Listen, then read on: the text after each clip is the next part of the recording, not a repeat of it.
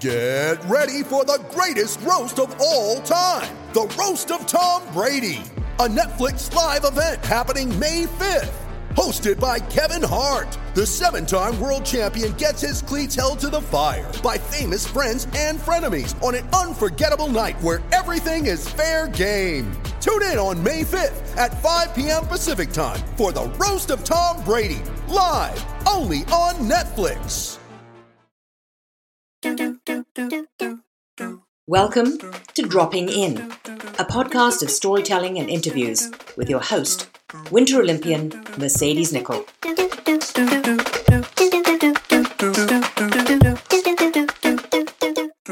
Thank you so much for dropping in on episode 16.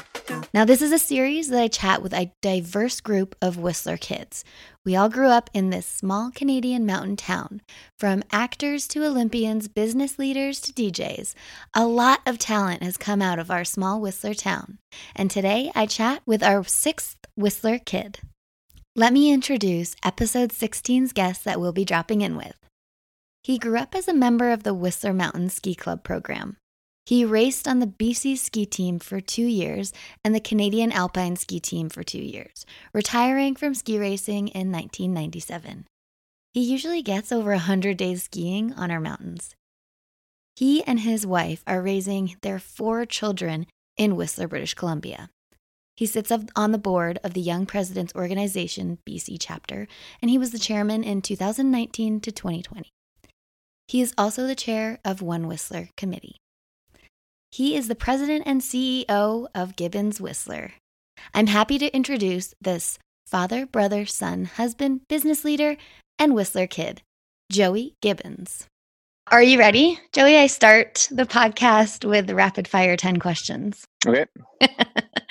Number one, I think I know the answer to this, but I'm going to ask it anyways. I've asked all the Whistler kids this one Whistler or Blackcomb? Whistler. So definitive. Perfect. Number two, what's the best thing that's happened to you this month? Best thing that's happened to me this month, just having a full day with my family on the lake in Anderson Lake, just us and nobody else on the lake. Ooh, beautiful. Number three, what's one thing you still have from your childhood? A teddy bear. Really? Yeah. Cute. Okay. Number four, how did you start your day? This morning, I um, got uh, woke up this morning at 4:30, which is a bit nuts, and then uh, came outside and uh, waited for the sun to come up, and and um, had a just caught up on some stuff, and then had a nice conversation with my mom actually this morning for 30 minutes 45 minutes and spoke about you and your mom actually a little bit on, i know uh, i just saw your mom yeah. yesterday really briefly yeah she's looking good yeah yeah. Okay. Any coffee in there? Lots of coffee. Lots of coffee. That's a good answer. okay. Number five, name one thing you've learned the hard way. I've learned a lot of things the hard way.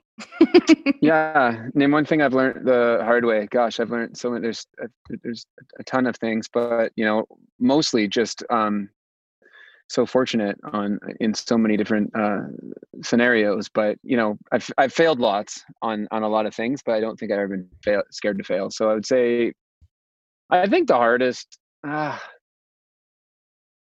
God, it's all the hard way. Um, it's a good answer too. one thing I've yeah, I'd say one thing I've learned the hard way is, you know, I, I, I just read, you know, everything good is uphill, right? Like everything, everything worthwhile is uphill. So I, I do think that anything is, and everything is the hard way. Anything that you want to be great at is the hard way. And I think I've just, I'm comfortable with that. Yeah, that's very true. Good, good life lessons with Joey here. mm-hmm. Number six, if you had to choose one of these three, what would be your favorite? Bike, walk, or swim? It is summertime, so who knows what you're going to choose? Walk. Walk. Can do that for a lot longer. Nice. Number seven, are you a morning person or a night owl? I've always been a night owl, but I think I've switched to a morning person just in the last few years. Really? Is that because of the kids? I think it's because of, uh, I don't know, I'm just excited to get up. And um, I used to be excited to stay up and now I'm getting excited to get up. So um, I don't know. Sweet. Yeah. Okay. Number eight, book or Netflix? Book. And audio what is the oh audio book? And what is? Are you currently listening to something? Yeah, I read um, a ton. Like I, I've continuously am reading a ton. And what do you do? You want to share what the last book that you finished was? Yeah, I just finished a really good book called Reinventing the Organization. Um, before that, read Matchmakers, um, and I'm reading one right now called. Eh, I don't have it in front of me, but that's uh, okay. Uh, I yeah. never. I always say I never remember. Like I'm a reader and I forget what I had just read. It's like on to the next, on to the next. yeah, I found the best way for me to do it is I go like so. This is where I ski. Like I don't I mean, we can talk about this a little bit later, but I don't really, for me, it's less around the skiing, actually skiing. I don't get a huge enjoyment out of skiing. I just get an enjoyment out of, and, and this is something worthwhile chatting about when we chat about, I think, but it's like, because I don't know what it's like for you, but I listen to books. So I, I go out and hike quite often. I go back into the flute area and I just like hike and I, I do, will do like three or four laps. So I'm getting exercise and then I listen to books while I'm there. So I'll go out in the wintertime and go for three or four hours of just continuously listening to whatever it is that I'm trying to learn about, whether it's like a spirituality piece or it's a leadership piece or a business piece. So I've le- I've gone through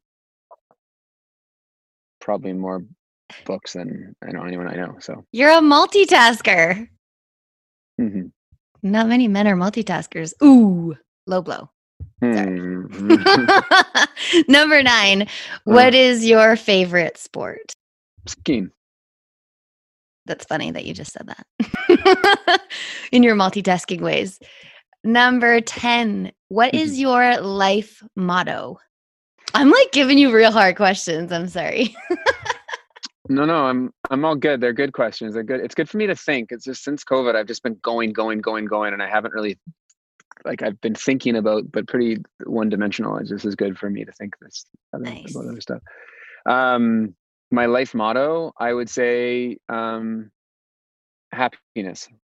It's hard to come by sometimes. Mm-hmm. But like and downs. Achieve ultimate happiness. Yeah. Don't we all? Woo. All right. That was the rapid fire, Joey. Thank you so much.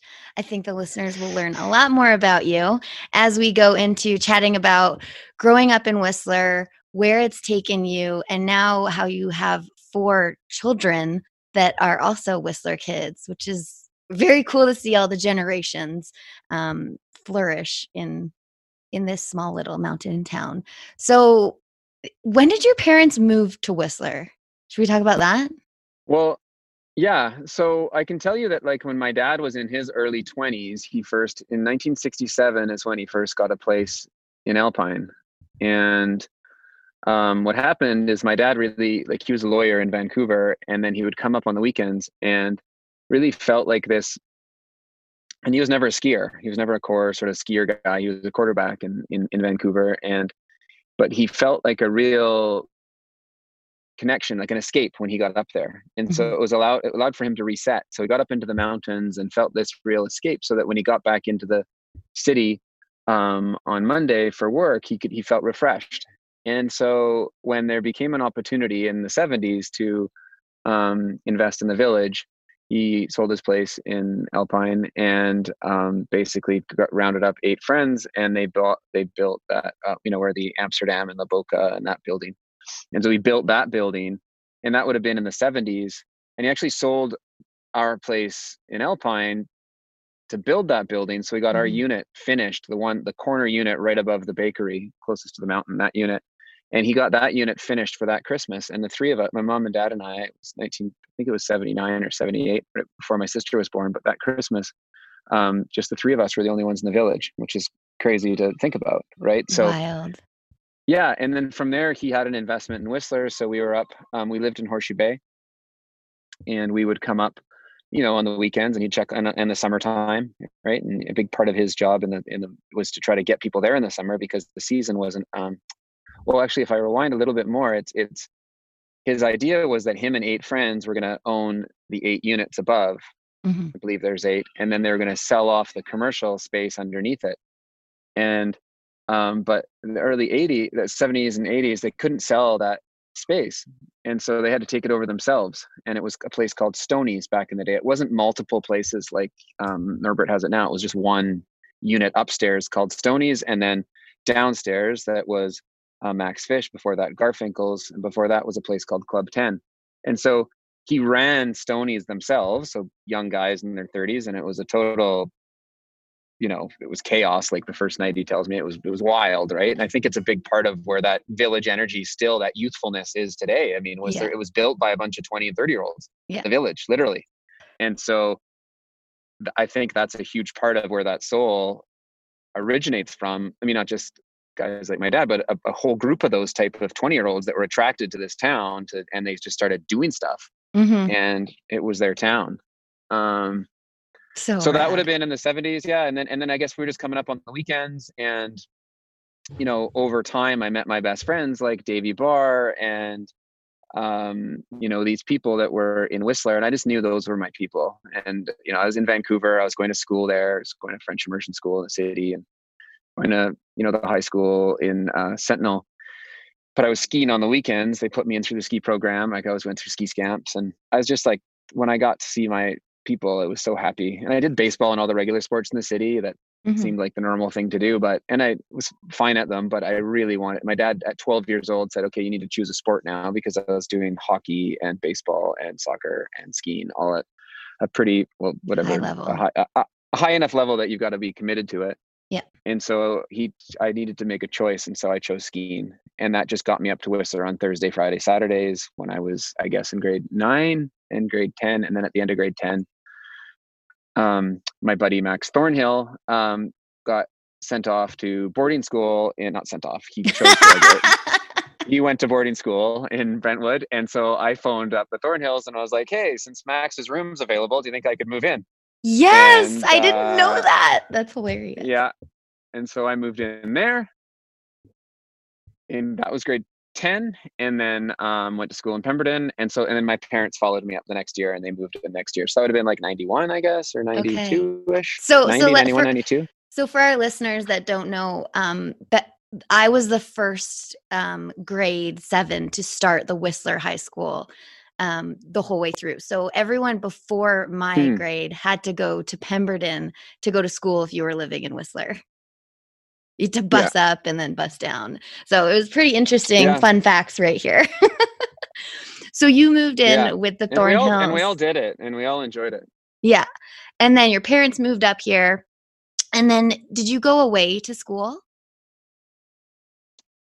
I to then, like university. So yeah, so we were that was I guess in 92 then I graduated from Pemberton High in 94 then um, did the Canadian team for a couple years. You know, was traveling. Yeah, I didn't know that. So that. we are we are um, a different age, so we didn't go to high school together. And I I liked these um, intro where I didn't know you were on the BC team and then the national team for two years. How was that?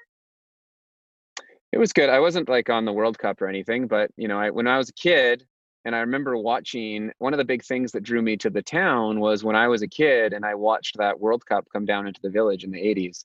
Mm-hmm. And I saw these guys that were like skiing. You know, like when I was a kid, Dave Murray, for instance, Julia's dad used to take me out of ski camps and take me skiing. And so the crazy Canucks was like, and you know, and then they all of a sudden raced in Whistler and I got to go and I remember I still like vividly remember, I don't remember a lot of things from my childhood, but I do remember hiking up the mountain to the base of the of the mountain there where that you know there's still the old timing shack is still yeah. there yeah um and watching the race come down into that space and um and uh, it had a profound impact on me. I saw these guys wearing the national team uniforms, and they were ripping the mountain too. They were like free skin, and they were so just like, oh my god, that was the dream. So from that moment, I was like, that's what I want to do. I want to wear the uniform, and so I was pretty like dedicated to getting there. And yeah. so yeah i so for two years i was on the they had a development team and then they actually after that next year had a junior team and so i did that for two years um, and then uh, yeah i basically was was was over it quite quickly and it's um, not an easy sport to, to stay it's not an easy sport to stay in i would say I'd say I'd, my um, if you were to talk to my coaches from back then, my my natural athleticism got me probably there. I didn't put too, enough. I put like the amount of effort you need to be to be good at stuff. It's like now that I'm recognizing that, I didn't put enough effort into it. Yeah, yeah. I would Which always is, have people tell me, "Oh, you should go work out," and like snowboarders didn't work out, and I was like, "What are you talking about?" like I don't get it. And now I'm like working out on my own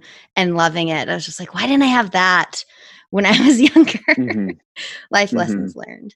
So it's funny yeah. that you bring that up that you you saw those athletes skiing because I just did an interview with Stan Ray and I was like, what makes a mm. Whistler kid just so great at we have just so many great people that have come out of Whistler, not just athletes, but we have mm-hmm. songwriters mm-hmm. and actors and DJs and everything. Like you're a business leader.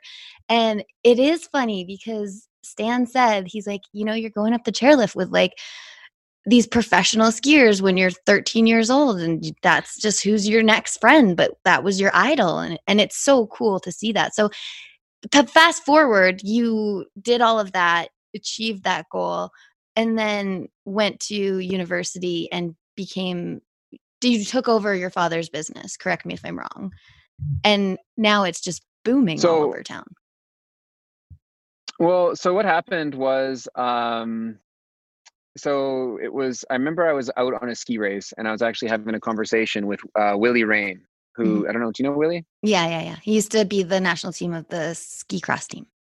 Yeah, yeah. And mm-hmm. so he was my coach on that last year. And I remember he was. I was at a race in the state somewhere, and he pulled me aside and he said, he just said to me, he goes, "Listen, you should go home he goes, "You don't like what you're doing," and I was like, "No." And he's like, "Don't, don't do what I did," or something along those lines of like, "Don't let people just tell you because you're talented you should stay there. You got to follow your heart, and if it's not here doing this, you should just like go and follow your heart." And so that was a really huge conversation, and I remember it clearly. Yeah. Um, I feel like I was in Sugarloaf at the time, and so then I went home and I stopped ski racing, and my dad was like, "Oh, what are you going to do now?" life, right? I didn't have very good grades in high school because I basically that was one of the bonuses in ski racing is you never had to go to school. Yeah. And so I avoided that one, um, and f- figured out how to just kind of get through barely. But I was I was walking through the village one day, and my dad's like, "How are you?" You know, I'm like, "Oh, I'll just write my grade twelve equivalency, and I'll go to Cap College somehow, and I'll I don't know, I'll figure it out." Mm-hmm. Anyway, I'm walking through the village and I run into a guy that I went to that I knew from I think like elementary school or from, you know, anyway, when I was a kid. And I ran into him. His name was Matt Hamilton. And he said, Hey, Joey, how's it going? I said, I'm good. And he said, I said, he said, What are you doing? I said, Well, I just stopped ski racing. So I'm actually thinking of going to school and trying to figure all that out. And then he goes, Oh, well, this is Brock Matthews. You should, um, uh, Brock Matthews, uh, we go to Bishop's uh, University in Quebec, and Brock's the um, coach of the ski team there and okay. the captain. Okay. And Brock's like, "Yeah, you should come ski for us." And I said, "Well, I'd love to. Can you like get me into your school somehow?" Because uh, it was a business school, right? And he's like, "I actually I can because the dean of the business school, a guy named Bill Robson, great guy, and his wife Lissa McRae, incredible person and huge role models for me they run the business school and they have a cabin down in Sugarloaf and they'll know you from your ski racing career. So let me give them a call. So so he gives them a phone call and within a week they said, yeah, put an application in because I guess each dean of a business program gets a few little like uh you know can can help people in if they see special circumstances. My jaw so, is dropped right now. I'm like, what? And then keep going. yeah so so then um i don't know i got a letter of acceptance to go to oh business oh school I was, like, here. I was like this is like august. This was in august. This all happened. And i'm like here dad i'm going to business school. And i literally like joined my smart friends from pemberton who were like uh, bruce mcknight who was heading off to mcgill and joel jakes who was heading off to queens for engineering and to get into medicine and I got to like jump in my truck. We just like jumped in my truck and drove across the country to university. And I was all of a sudden, I never thought of myself as going to university. I didn't even think, I didn't even think about it. I didn't think about, I just didn't think about it. Oh and uh, within a month, I was off to business school. And um, yeah, so that's that's that's what happened. And then um, went off, went drove across the country, dropped those guys off, and I was quite committed to find a girlfriend um, because on the ski racing in Whistler, there wasn't a ton of people that lived in Whistler at that time. Like, like when I graduated from Pemberton High, there was 30 of us that graduated in our grad class. Yep. Um, and the range was from D'Arcy all the way to Black Tusk. Right. So you can think of that like 30 people, including Mount Currie, D'Arcy, yeah. Pemberton, Whistler, and right, and there's 30 of us in our grad class. Yeah.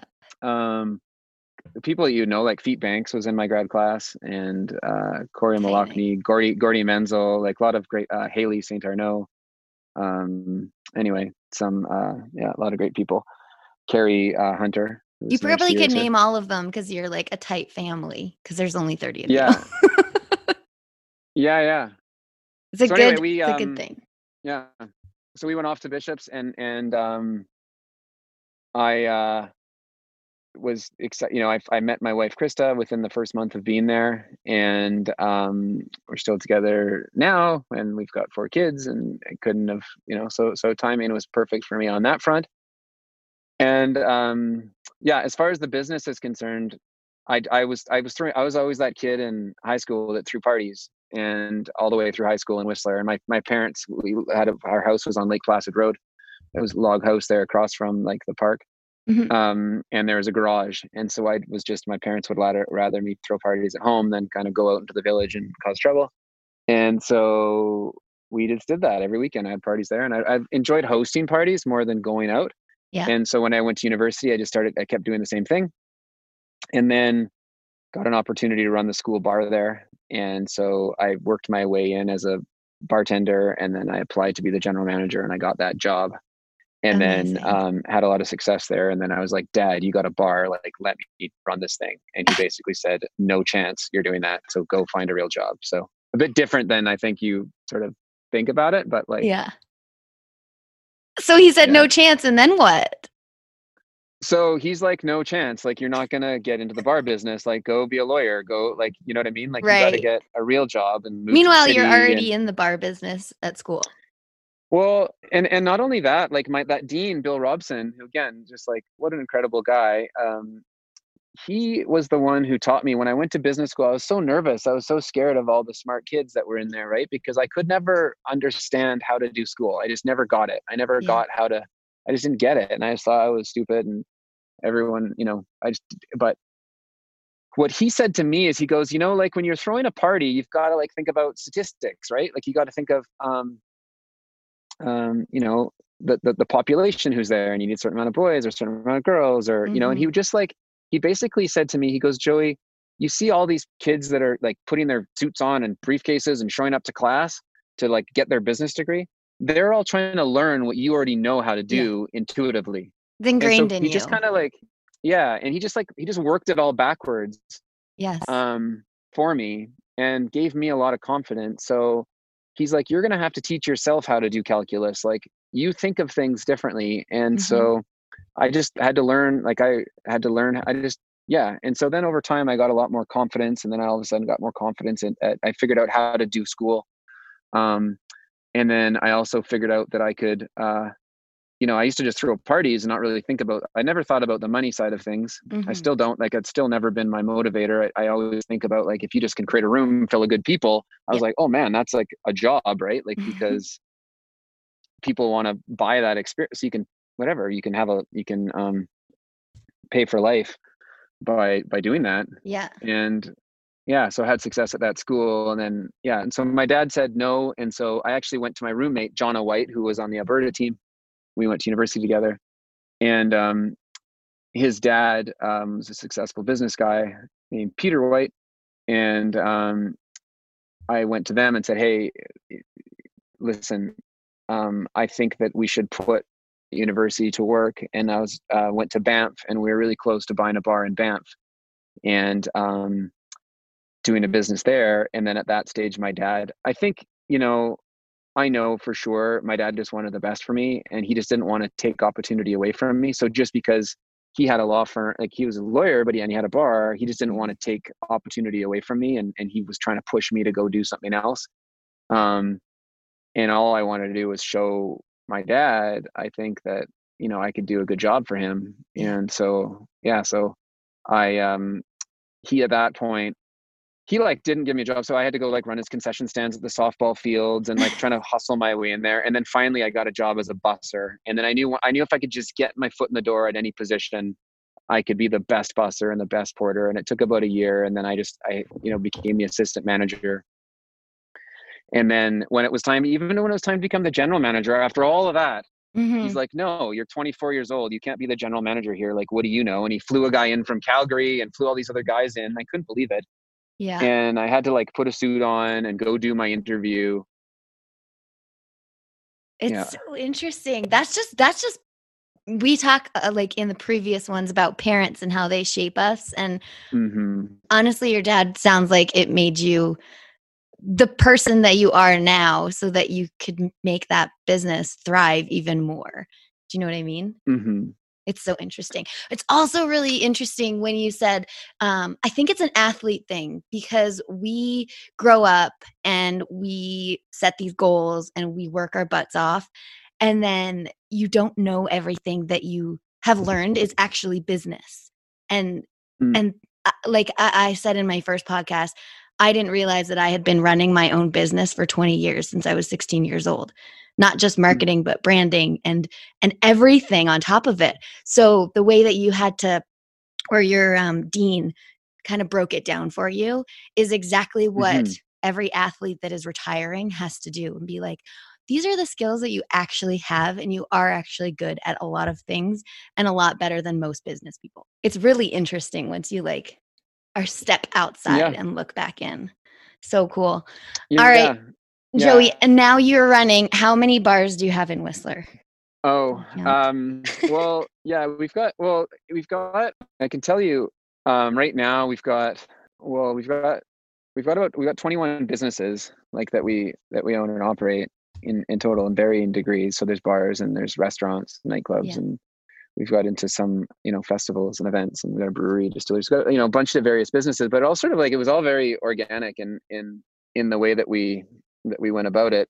It's it's flourished. And honestly, if you if you see videos of Whistler and you look at the Longhorn patio, everyone wants to be there. It's the Mhm. very like happening place. And obviously you have Mhm. other businesses that are thriving as well. And I just have to pat you on the back for that because you're you're giving that life and soul that your that your dad and the eight other people um, brought to Whistler at first, and you're you're keeping it going. And I know a lot of Whistler people thank you for that. Oh, well, that's nice. I mean, it, listen, I think we've got one thing Whistler does, I think you mentioned it earlier, is I think the type of humans that are attracted to Whistler in general, Mhm. who who get that thing in the mountains, like that feeling. Yeah, I think that one thing that I realize about Whistler is that it attracts a certain type of person, and that person like really loves it. Yeah, And and then they find a they find a space to make it work for them in that while being in there so they can be there longer. And some of mm-hmm. those people find their world in the rmow some of them find it in tourism whistler some of them find it in business some of them find it in sport some of them find it as in ski patrols some of them find it in guiding some of them like and there's like the amount of love that i feel like people have for whistler Mhm. is like at this high high level and there's so so much passion around it right and and everyone Yeah. has their own whistler they really they feel connected to it in their own way it's And- true. and i think the type of person who that is is like i think it's a lot of so fearlessness meaning Mhm. like when you asked that question earlier in the rapid fire around like the um your i think it was around failing it was around like yeah, the, the thing you've lessons. Learned the hard like, way. yeah like it yeah of course it hurts when you fall or it hurts when you fail or you try something and the town you know tells you it's bad or you open a restaurant and your friends like because you know here's the, the one thing i hear all the time is hey joey I, I know no one else would say this to you but i went there and your this was bad it's like yeah no everyone's pretty comfortable saying that to me right because like it's like it, it's like it's it's it's you know and so you, you, you like don't you know, you no one wants to fail at stuff but when you try stuff you like you fail and You i got- think well, that is It's true, but you got to start somewhere, and then you get the feedback, and then you make it better. Right. But That's I think just the way you've got it a whole pile of people who move to Whistler who like a lot of them aren't scared to fail. That's why Yeah. they send it. I Yeah. think that's why you get a lot of people like I jumped off stuff that I, you know, I wasn't ever, I, I didn't, I was like fearless. Right. And I think there's a lot of people who move to Whistler. I think moving to Whistler is scary for a lot of people, Yeah. but there's a, it attracts a certain type of people who are fearless and they go out there and they push limits, whether it is on the mountain or it's, you know, in business or it's in art or it's in, um, and I think that's really a big part of what makes us special. And our kids are wired genetically the same way that yeah. the adults are that have moved there. And so as a result, you get this like incredible mix of passionate people. Are, it's so um, cool. Can I ask you, you brought up your mm. kids. How is it grow like having kids grow up in Whistler? The best. It's the best. I think See, the like, thing I appreciate it way more now as an adult than I did as a kid. Like I appreciate it way more as an adult. Like there we go. in it, it's fun. Yeah, yeah, yeah. Yeah, I appreciate it so much more as a dad raising kids in this town. It's just, I mean, our town is, I, I mean, it's just such a special place for to be in it to to raise kids. Yeah. Yeah. For sure, for sure. Okay, Joey, I what I do in my podcast is do a little wrap up of what I've taken from our quick conversation about obviously what makes a Whistler kid and how awesome it is to be here obviously. What I take from yours is uh is you're searching for happiness, the be all and end all and Whistler does have part of that. There's a huge amount of passion that comes with not just our community but people that do visit here as well because they're here for a reason and they stay for a reason and then the one thing that I really thought was very cool, obviously, if to our listeners, Whistler has a pedestrian village um, that is unlike anything I've ever seen when I've gone traveling. It's so beautiful. And what you said is well, I mean, you were walking through the village and you literally got into university by walking through the village. So that brings me to believe that anything is mm. possible on the village stroll. mm-hmm. Very, very mm-hmm. cool.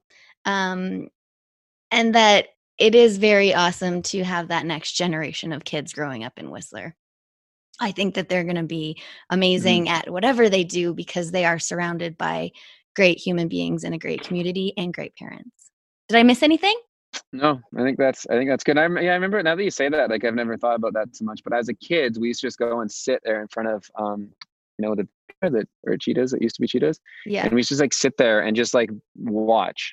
And the people watching that goes on there and the flow that happens. And I think like that's a big thing with the longhorn too. Like although it's like like I was challenged by people who said, "Oh, Joey, you think you're so good at apres?" And I was like, never was never thinking. I was just like, they're like, you got to check Europe out. So my wife and I have been going to um, several European ski on ski trips the last few years.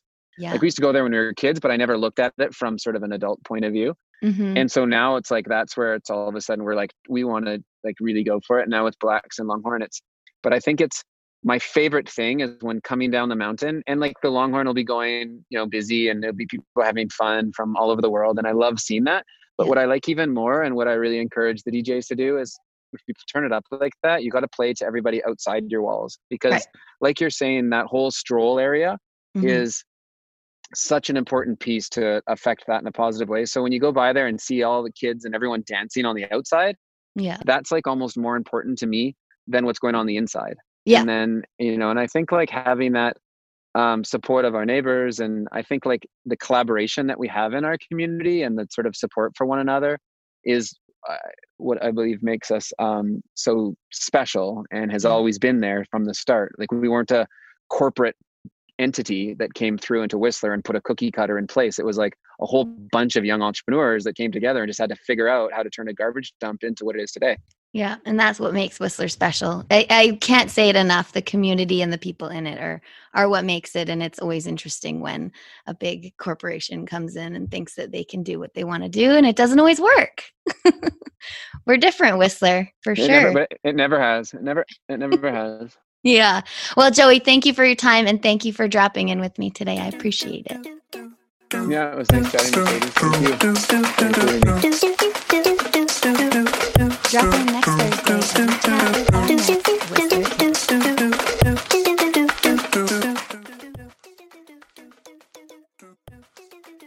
Thank